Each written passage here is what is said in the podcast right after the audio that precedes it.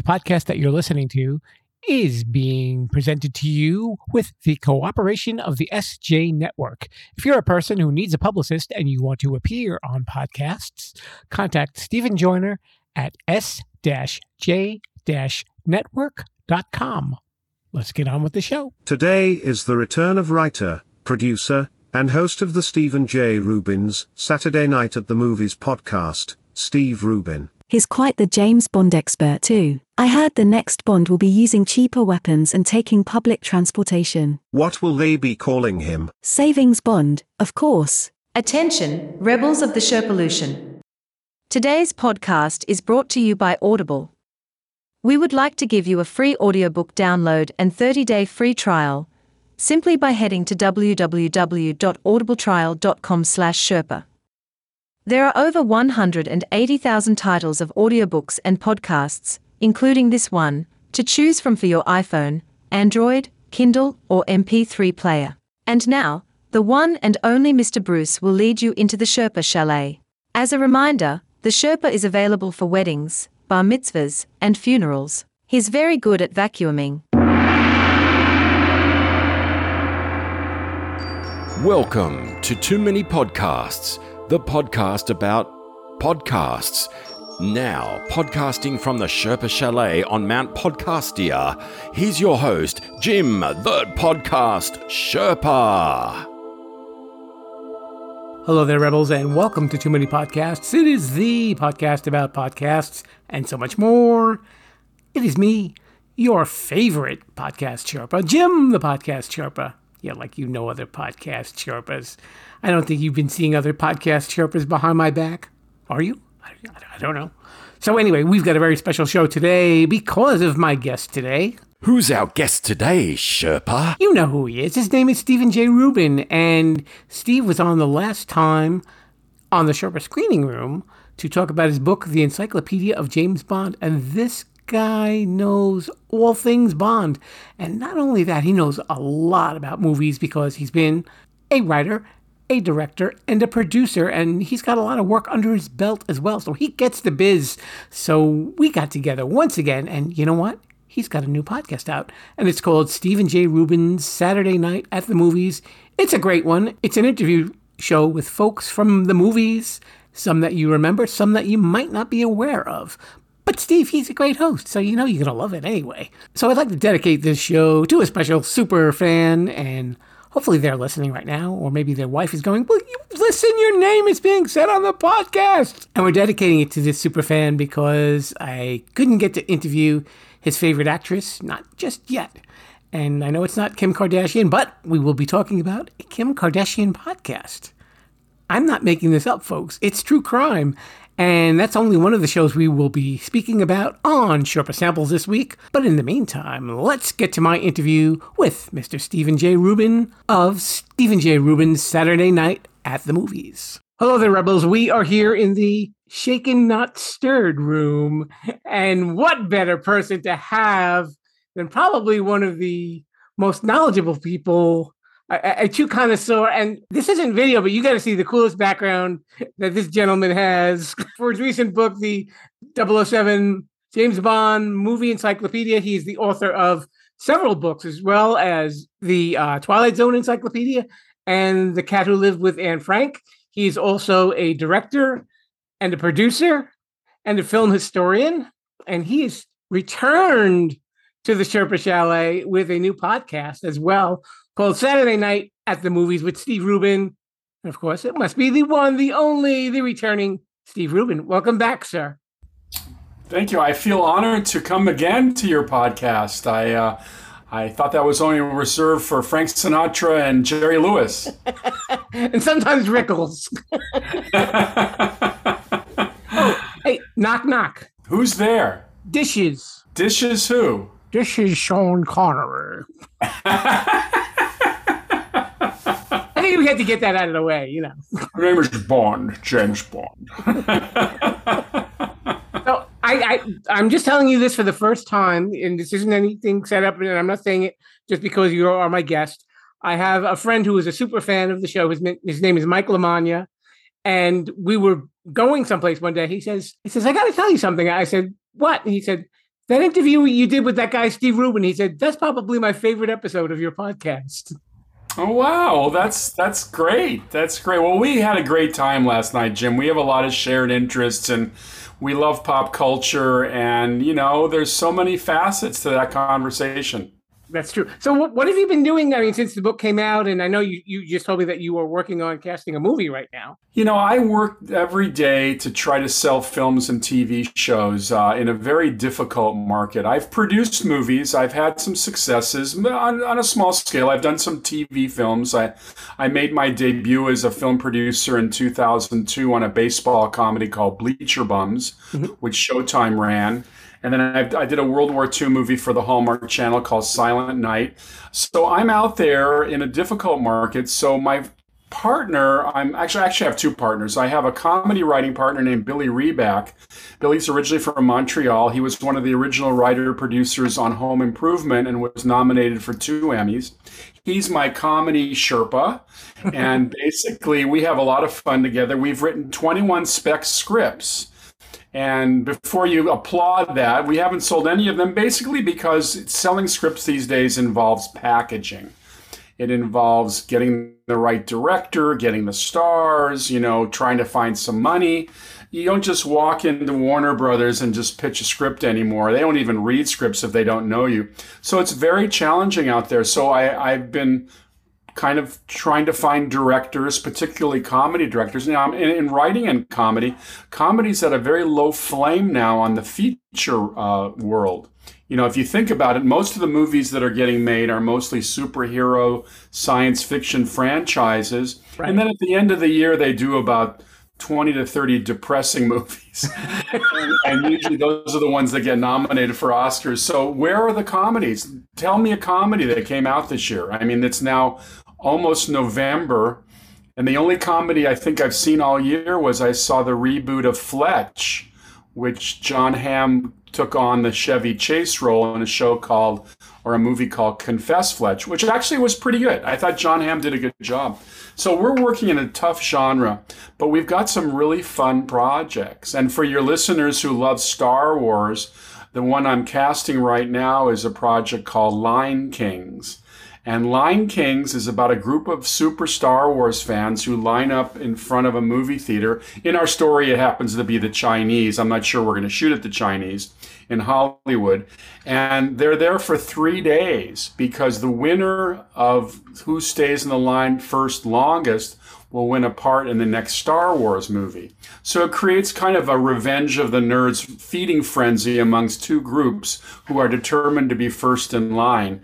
And it's a fun group of funny, uh, funny characters and situations. And it's all about super fans. You know, what, what do they do to love the projects they love? And I think the Star Wars fans will like it. Yeah, that, that is such an interesting premise. I mean, you're doing a movie about a movie that people relate to, really. Well, it's, a, it's, a, it's essentially a movie about people standing in line to see a movie. and it, it, sounds kind of ridiculous at first, but it's based on actual events. We were, we were about to start another comedy when I was reading in the USA Today paper. This is a few years ago. And they talked about a wedding on the Star Wars line.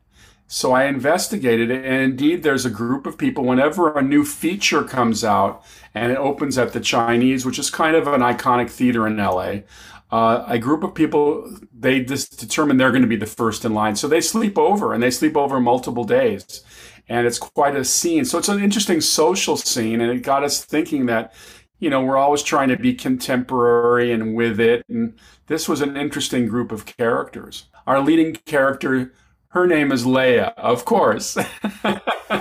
Yeah, and it's interesting because I think, especially with Star Wars, that's definitely one of those movies that that people tend to bond over. You know, they're, they're very rabid fans. They have to know, you know, they're very particular about every detail of the movie and, and and the stories that you know that that weave in and out and all of the characters.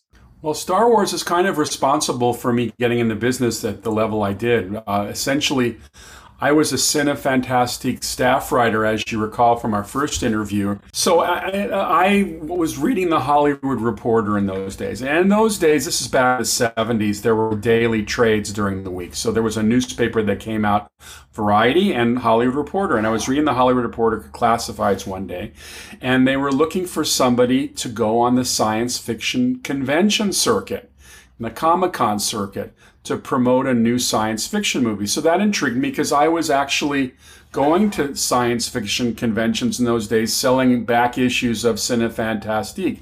They never paid me for my articles. They gave me uh, copies of the magazine to sell and make a little bit of a profit. So it turned out that the movie was the remake of Invasion of the Body Snatchers, which of course was uh, was such a interesting remake back in '78 with Donald Sutherland and Leonard Nimoy, mm-hmm. Brooke Adams, Jeff Goldblum, Veronica Cartwright. And the reason they were hiring a convention coordinator was that George Lucas had hired a similar person to do that for Star Wars. They sent Charlie Lippincott, who was a promoter out on the road a year ahead of Star Wars coming out, to go to the conventions and get the kids excited. So I that's kind of how I got into business. If it, if Lucas hadn't sent Charlie out, I wouldn't have done Body Snatchers, and I would have taken a new path. Who knows? That's definitely an interesting turn of events to get to where you've uh, where you've gotten. Oh yeah, I mean, you get into the, you get into show business at any level you can get into. I, I just happen to be a writer, and writers uh, are usually uh, attracted to PR jobs because they look for writers who can write press releases and proposals. And although this wasn't really a writing job, I was comfortable on the convention circuit because I'd already been on it. So it was interesting. It's interesting because in 76, two years before I got this job, I was at the Equicon in Los Angeles. And a kid, a blonde haired kid, came up to me and signed one of my magazines, May the Force Be With You. This is the summer of 76, a full year before Star Wars came out. And you know who that was? Mark Hamill. Mark Hamill, exactly. That's pretty amazing. I, I love Star Wars. In fact, um, it's funny because I was traveling in Europe that summer doing the research for my first James Bond book. Uh, I had arrived on the set shortly after they wrapped The Spy Who Loved Me. So I was doing all of my interviews in London as Star Wars had opened in the US. So when I got back to the States in Chicago that August, the first thing I wanted to do when I got off the plane was race to a movie theater and see Star Wars because I hadn't seen it yet. And I went to one of those downtown Chicago movie palaces, seats like 1,500 people. And it was a matinee during the day on a weekday. There were only about eight or nine people in the theater. And I watched Star Wars and I was really kind of underwhelmed. I said, What? And I, I, I kind of liked the movie, but it was just it was just there. I come back to California. I go to Chi- the Chinese theater uh, and I see it on a Saturday night completely packed. And the screaming and yelling that was going on, especially when the Millennium Falcon goes to light speed for the first time, right. I, I couldn't believe that it was an entirely different movie for me then. And then, of course, I became a huge fan. It's funny, when I got back to the States, my friend Bill Malone, who's a horror film director, he did the remake of House on Haunted Hill. He's done a lot of work on Tales from the Crypt and how uh, Masters of Horror. He also made models for the Don Post Studios at that time. They, they were doing masks. He handed me a prototype for a stormtrooper helmet, which I wore to the Halloween party that year. I think I was the first person in America to wear a Star Wars promotional helmet. so that was pretty cool. That was that's got to get you some sort of uh, special treatment with, with, the force, I think. oh yeah, yeah. I, I I've got a percentage of the force definitely in me. so so I mean, we talked a lot about Bond, and I know you. Uh, well, actually, before I uh, pr- proceed with that statement, I noticed on uh, one of your Amazon listings for the the Bond movie encyclopedia that George Lazenby actually said that you're the man when it comes to Bond encyclopedias. It was very nice of George to give me a, a, a um, blurb. You know, you have to get those blurbs. Um, yeah, George is great. George, uh, I think he was very underrated as James Bond. I really do. I think mm-hmm. that uh, You know, if you know the history of the James Bond movies, you know that Sean Connery decided to hang up the you know hang up the shoes and move on in 1969 after the release of um, You Only Live Twice in 67. So uh, they brought George Lazenby in, and George told them he had made a number of films in Eastern Europe. Now this is pre-internet, so nobody could check on that. So it turned out that George was lying through his teeth he had almost no acting experience whatsoever. His claim to fame is he did a commercial where he carries a large chocolate bar on his shoulders for, I think it was Cadbury chocolates. That was his one appearance in mass media. So, um, this is a situation where you've got somebody who is not an actor playing James Bond. And considering that information, I thought he did a heck of a job. He was very comfortable in the role you know, when we last spoke, No Time to Die was actually put on hold because of COVID and everything. And, and I know we were kind of like maybe making predictions as to what's going to happen to James Bond. And, you know, well, now I, I guess we can kind of give give away what happened in the movie, but but now that there is no more James Bond, where do you where do you think the franchise is going to go with it? I think Bond will be bigger than ever. I think that they're going to recast the role, they'll reboot the role. I think that, you know, Bond is much bigger than one actor. I mean, it's weathered Sean Connery, Roger Moore, George Lazenby, Timothy Dalton, Pierce Brosnan, Daniel Craig. Um, this is a big franchise, and Amazon recently purchased the MGM half of the franchise. So they Amazon owns it in in uh, in sync with the Broccoli's, who own the other half. So mm-hmm. there's there's a lot of money behind the bond because uh, of Amazon's deep pockets. Because don't they own everything? that is true. That is true. Yeah, so I think they I, own the mic- the microphone that I'm speaking to you on right now. There you go. There you go. So I think that. Um, I think you're going to see a very, very big revived franchise in a couple years. It'll take a while, uh, the big question is who's going to play Bond, and I predicted it's going to probably be a white guy from one of the Commonwealth countries. Uh, it, somewhat unknown, perhaps. I don't think they're going to go for a name actor. Uh, Daniel Craig got the role in 2006, and people didn't really know who he was. Uh, you know, he was that blonde Bond, and we were kind of disparaging of him at first until we saw Casino Royale and just our jaws dropped. Who is this guy? Yeah, I know because there was talk that they were going to make it Bond possibly a woman. Uh, they, they, they always kick around Idris Elba's name. Do you think any of those are a possibility, or? First of all, you got to take Idris Elba off the table immediately. He's too old to start it. He's in his fifties. You got to find a guy in his thirties to start because basically they want him for at least five films. So, with all due respect to Idris, who's a terrific actor, I just don't. I don't think he'd get the role anyways because he's too old.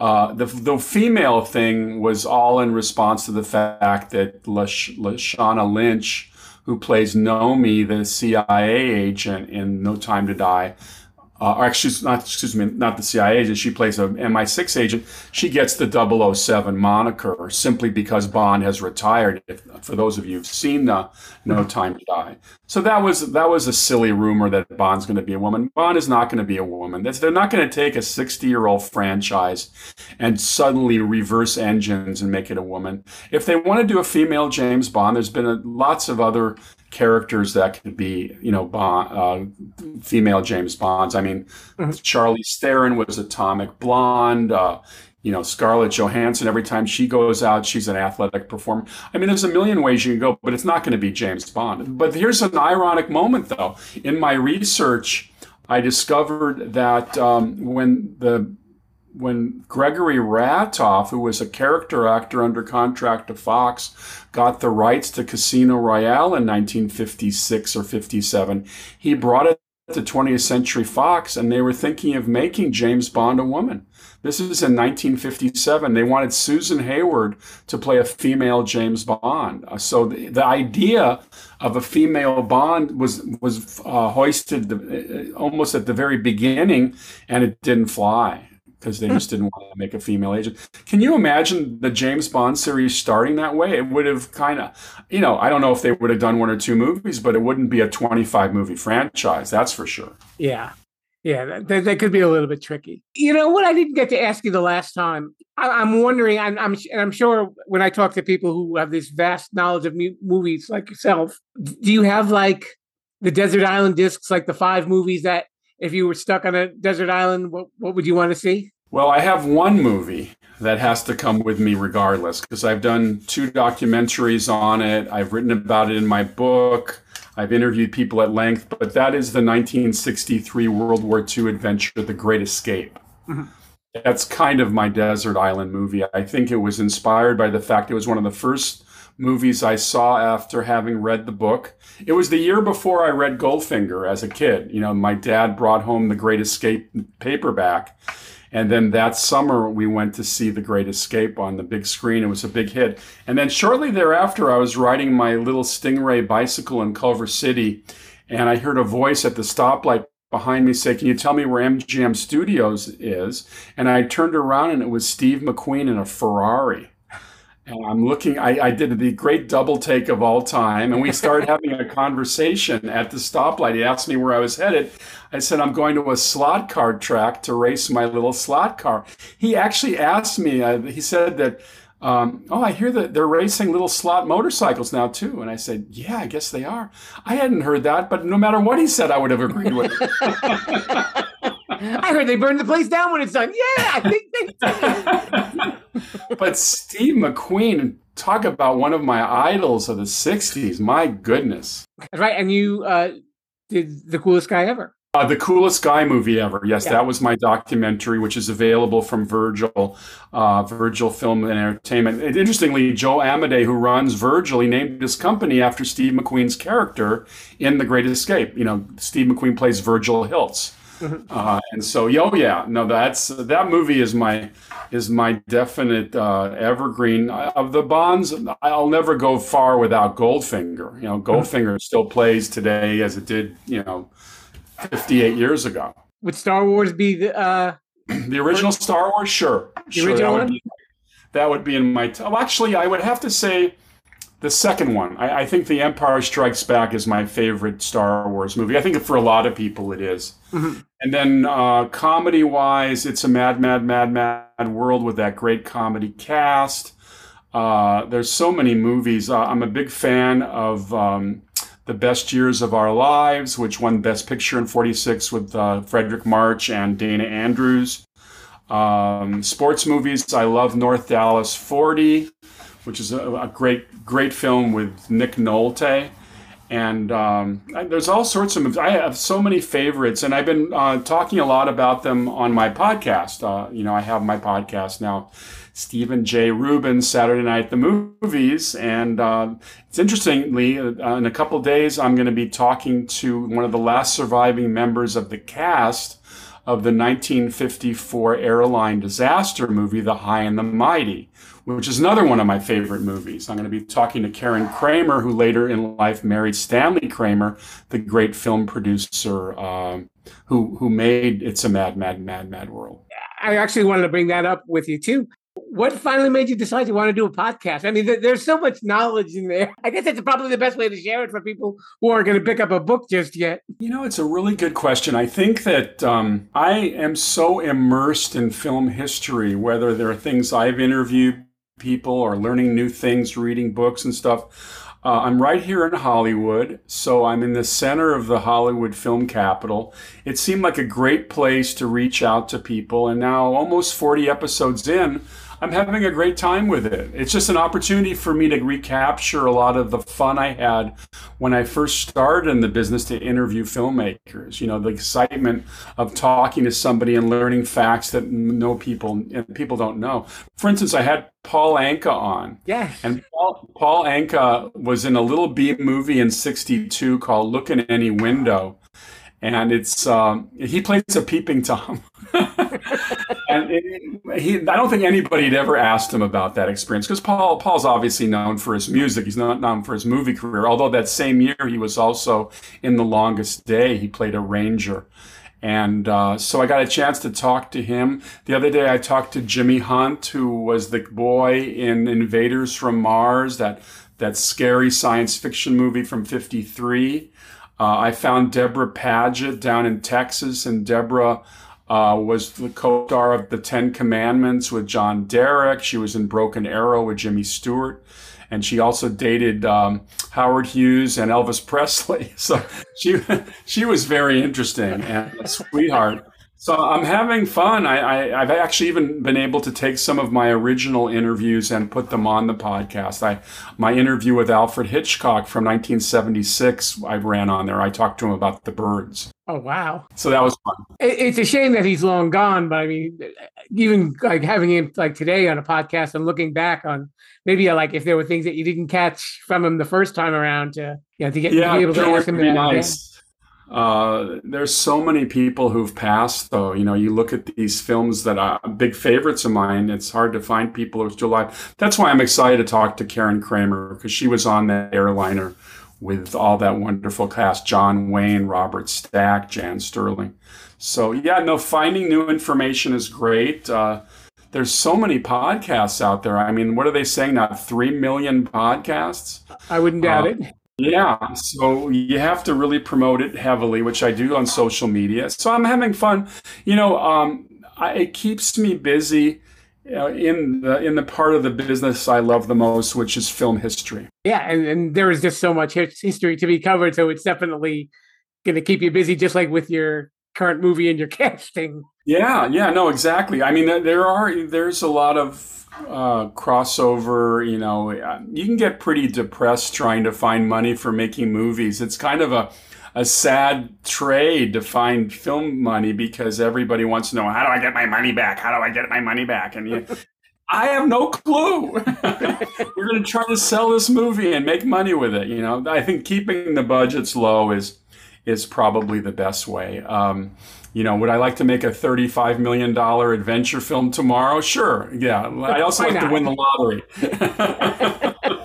I've been pretty lucky to, you know, especially within the last couple of months, I've spoken to a lot of people who are really big on film and your your name always comes to mind, especially from like all the stuff that I've learned from you in, in our conversations previously. How, how do you think like if a person wanted to become like a film historian, what what should be their starting point? It's a really good question. I think that um, two two things come to mind immediately. Obviously, you've got to watch a lot of movies, and, mm-hmm. and you've got to really uh, learn about them. Uh, we're, we have so much uh, advantage now over when I started back in the '70s because we have the internet. I mean, IMDb gives you so much behind the scenes information now on movies, and um, I think you've got to uh, find something you're really passionate about. Find your find you know if, whether you're an expert on the Three Stooges or Cary Grant or something you really want to passionately follow. Because there have been a number of books written on the film business, but there's no reason why you can't write another book on something. Uh, you know, there there are a lot of James Bond books out there. It hasn't prevented more people from writing James Bond books. I think the key word is passion.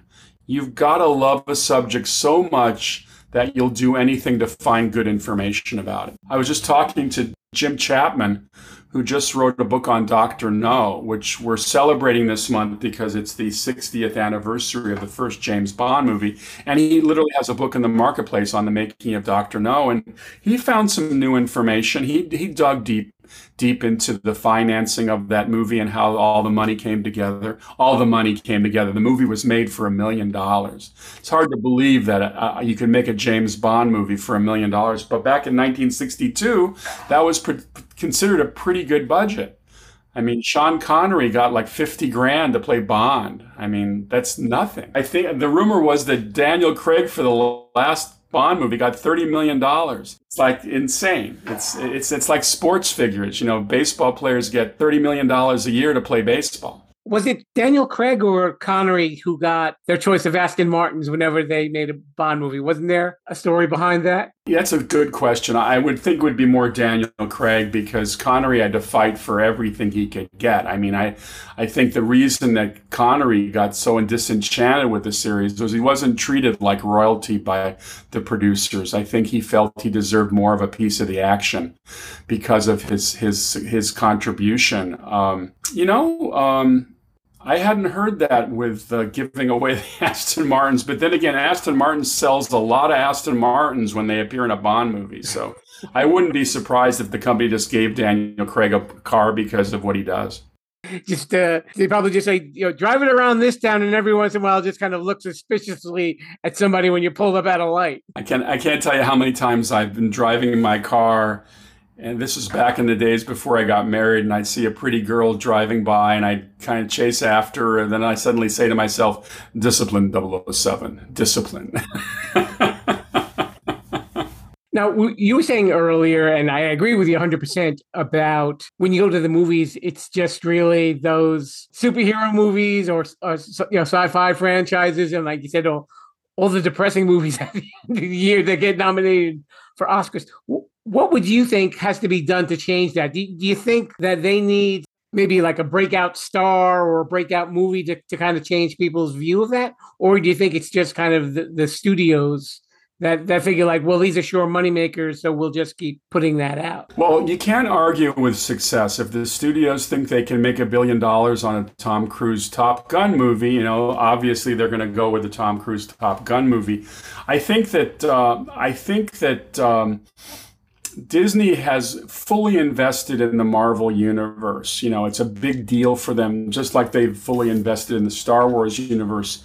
I think that um, as and, I, and I'm not in the core audience anymore. I'm not 27, and I'm sure if I was between the ages of 12 and 28 or 29, I'd be looking forward to those Marvel movies left and right, and enjoying them. I just, as as an older viewer, I like to see more dimension. You know. Um, I like to see dramas. I like to see comedies. I like to see adventure films.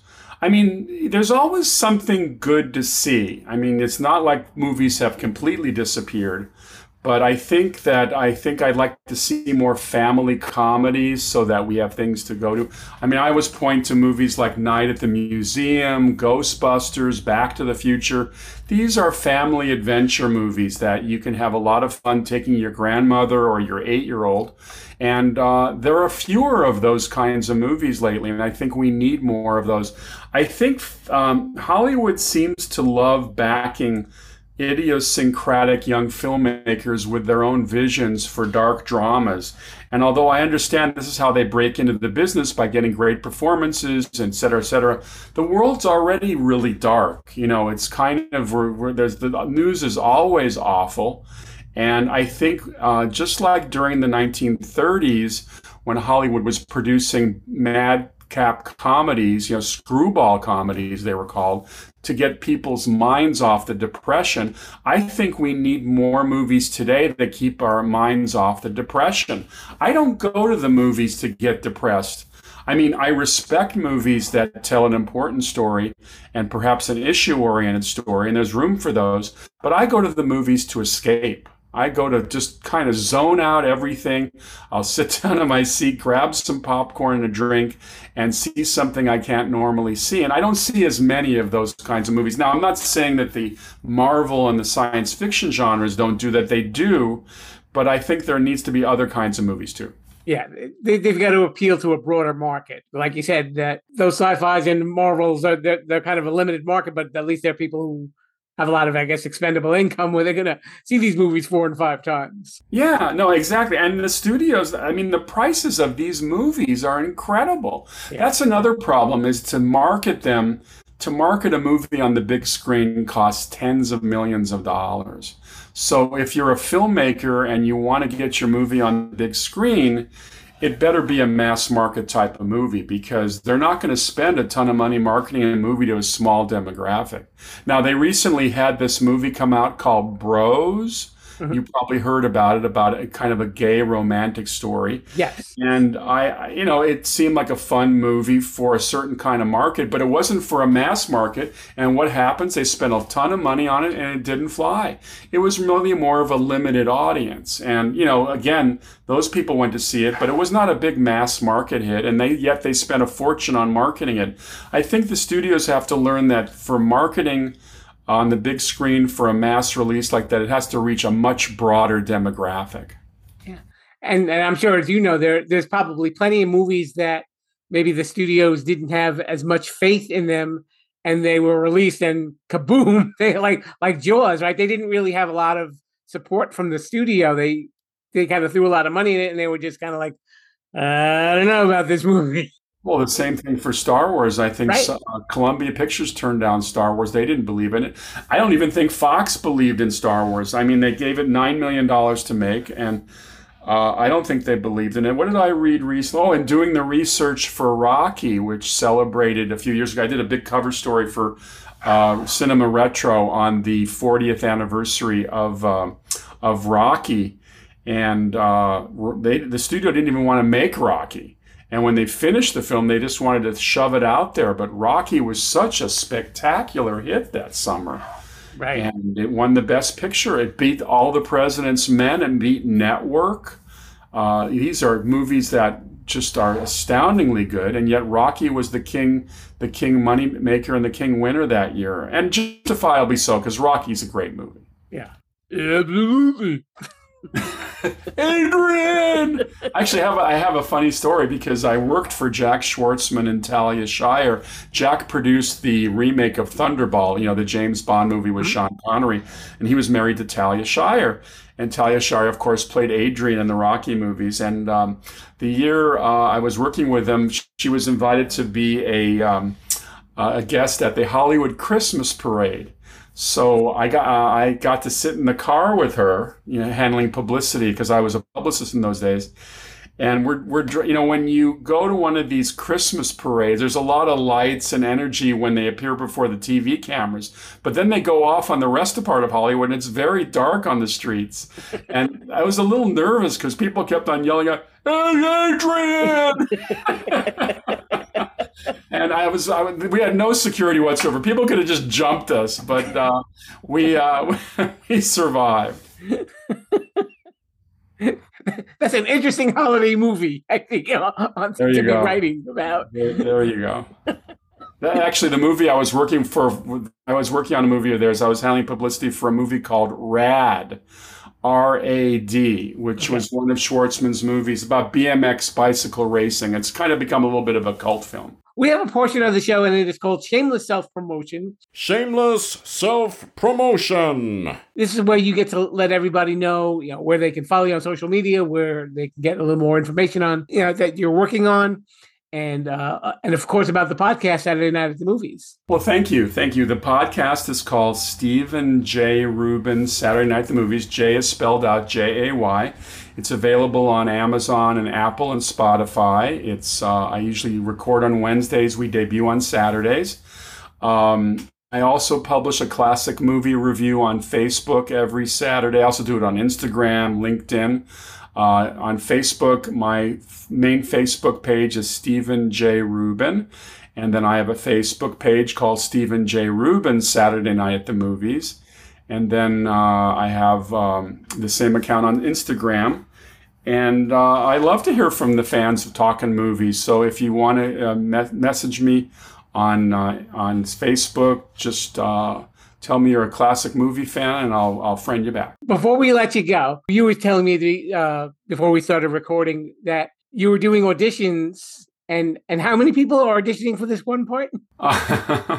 well, this Star Wars movie I was telling you guys about the fan movie. One of the key parts is a character named Munif. And he's either a South Indian national or a Middle Eastern national. We haven't quite figured it out yet. But he's the ultimate Star Wars fan. He wants to be the first in line like everyone else. And so I put it up on the breakdowns, which is the service provided to get the town knowing that there's a part available. And would you believe I had 891 responses to this one little part? I mean, it's like it's a lead part, but so I'm now going through 891. Actually, it's up to a thousand actors who want to play Munif, and it's he's the comedy spirit of the movie because we love Munif. So I'm having my challenge this week, but this is a little movie that we think we can get made for under two million dollars which was the donut budget, I think, on Star Wars. and um, we're piecing the cast together, and then we're going to use a, a, site called Slated. Slated is a way of reaching out to film investors. So, with our cast in place and a good director, I think we have a shot. You know, when it comes out, give me a yell and I'll throw it on my social media too to let people know that it's Thank you, thank you. The title is Line Kings, not Lion like the animated classic. Line is L I N E, Line Kings. And these are these fans who stand in line for three days and go through this adventure. There you have it, folks. Stephen Rubin, host of Saturday Night at the Movies. Thanks so much for coming on the show. You are the Sherpa. Thank you. Be a rebel. Follow the show at Sherpolution on Twitter, Instagram, and Facebook.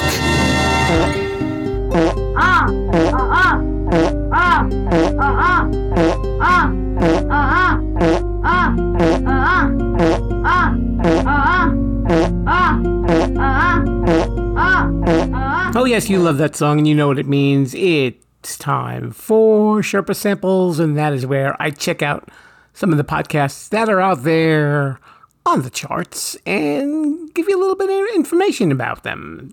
It's just that simple. And if there's a podcast that you would like me to sample that I have not sampled yet, I've gotten a bunch done already. Please let me know. Uh, message me on Sherpolution on Instagram, Facebook, or Twitter, and I can check it out. And your name will, I know what's going to happen. It's going to get mentioned on the show. I bet you're so excited. Oh, wee. all the excitement. Anyway, uh, the shows that I checked out this week are a little bit all over the place. Uh, we got a little bit of British here with Off Menu and with British comedians Ed Gamble and James Acaster. And the rest is history, which was an episode about the early life of Queen Elizabeth II. And that's hosted by two British historians, Tom Holland and Dominic Sandbrook. Two things that I know nothing about. Uh, sports and we checked out the Bill Simmons podcast and they did an NBA draft and I didn't really know what was going on. I guess it was fantasy teams. I, I don't know. I'm not sure. Don't don't ask me. Don't quiz me. I'm not good. But Bill Simmons is apparently the man who's very popular with these sports podcasts. And another thing that I know nothing about is Dungeons and Dragons. I, I've tried. I've tried, folks and uh, I checked out a podcast called Not Another D and D Podcast, featuring Emily, Brian, Jake, and Caldwell, and I guess they were doing D and D Court. Uh, the listeners uh, write to them about some of the rules of the game, I guess, and what should they have done, and uh, kind of dog pile comedy, like I call it. You know, one makes a joke, another one jumps on top of it, another one jumps on top of it. That that kind of stuff. But you know, if you're into D and D, I'm sure you probably get it a lot better than I would. You know, I realized that I had not even discussed the podcast Serial, and it's been around for eight years. How could I skip it? I don't know. But it is now really known as Serial Productions because the Serial podcast itself uh, doesn't come on as often as it usually does. So there are other podcasts in that Serial network. And I listened to the beginning of a show called We Were Three, and it had to do with. Uh, a daughter recounting losing her father and her brother to the coronavirus and just the reactions to getting vaccinated and everything like that and the the, the information that got passed back and forth. Uh, really makes you think in times like this you know uh, i'm not going to get you know announce my stance on it either way but uh, the podcast definitely takes an interesting look at it Another one that was kind of a surprise was Kim Kardashian's The System. This is uh, exclusively on Spotify. And I know she had gotten involved with uh, taking up the case of people whose maybe pleas for justice were unheard. And I know that a few years back, she actually helped get a woman freed from jail who was serving a lengthy prison term for just uh, drug possession now she's going into some other true crime stuff. Uh, there are lawyers that she works with. I don't know how much of a legal background Kim Kardashian has, to be honest with you. But I guess with her name, uh, if Kim Kardashian doesn't get you attention, I don't know who will. So uh, one of them was a story about a, a, man who's in jail for a life sentence for murder, but uh, he's saying that he never committed it and that he was railroaded into jail. So that's the first episode that I heard on that podcast. But uh, it was pretty interesting. And also, uh, we got a little political. And uh, Rachel Maddow, who's on MSNBC, presents Ultra, and that had to do with the plane crash in 1940 that killed a U.S. senator. And there's a couple of other things that have to do with conspiracies and plots against the government and all sorts of stuff like that. Really interesting, but not necessarily having to do with today's news, but I guess probably drawing some tangents to some of the things that might be going on in the world and in the news. Uh, no Agenda is with uh, Adam Curry and John Dvorak. Uh, that's about three hours long, those episodes. Uh, I don't know if it's political, it's really more anti media more than anything else. Uh, they, they talk about a, obviously a whole lot of subjects in those three hours, and sometimes they go a little bit longer too. Uh, Adam Curry, as we mentioned, I think in a previous show, had one of the earliest podcasts. He uh, was the guy who was first dipped his toe in the water, so to speak, and he's got a number of podcasts that are out there. And this one uh, was interesting to hearing the the opinions that they had to speak. And also, there was the Tulsi Gabbard show. Tulsi Gabbard was a congressperson and former candidate for the United States presidency, who obviously did not win. Uh, I guess all of these episodes are going to be uh, about politics. She's changed her political affiliation, so I think a lot of those episodes are going to be about that. So if you're into politics and you want to hear what she has to say, there's your podcast to check out, The Tulsi Gabbard Show. And finally, there's The Basement Yard with a guy named Joe Santagato with his friend Frank, and they really don't say what the podcast is about.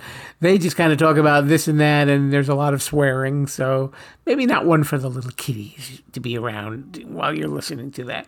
But uh, maybe if you like their kind of humor, it's something worth checking out. So there you have it. That's the Sherpa samples for this time around. Maybe next time I'll do a little theme again.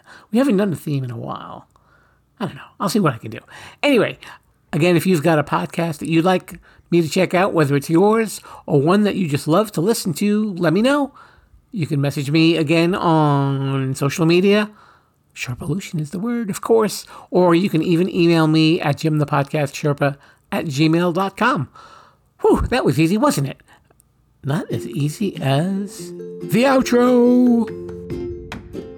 A very special thanks to Stephen J. Rubin for coming on the show, and be sure to check out his podcast, Stephen J. Rubin's Saturday Night at the Movies.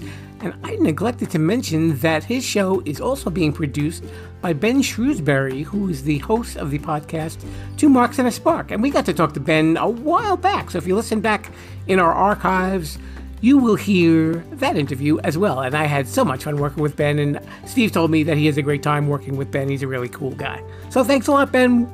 Hello to you, my friend. And if you want to hear some of my archives, you can hear this show either on your favorite podcast app and just hit the subscribe button, or if you don't want to do that, you have another exciting option. Yes, an exciting option that is going to sherpolution.com where you can hear every single episode, every single episode of this show from beginning to now to beyond. It's all there. And not only are the shows there, you can get some podcast merchandise at the T Sherpa shop. And my new thing is shopping with my affiliates. Yes, I have become an affiliate. I am affiliated with things. And if you go in there, you can get some cool links to Southwest Airlines or stuff on Amazon or stuff on Paramount Plus. How do you like that? People are starting to notice me. Well, maybe not, but I'm an affiliate, so I can put that on my resume. I don't know. You know, I would not ask 99% of you for a ride to the airport, but what I will ask you is if you could please go to Apple Podcasts or Spotify and leave a nice review for this show and help spread the word about the Sherpolution. That's all you gotta do. Doesn't cost you a dime, folks. Nice and easy. All right, Lord Mr. Bruce, we gotta get on out of here. We've got another show coming up. We've gotta get ready. And until then, thank you folks for listening, and we will see you next time. And until then, Viva la Sherpolution! Thanks for listening to Too Many Podcasts. Please disperse. You can go home now. I said you can go home now. Viva la Chapelition. Viva la Chapelition. Yell, come back now, you hear?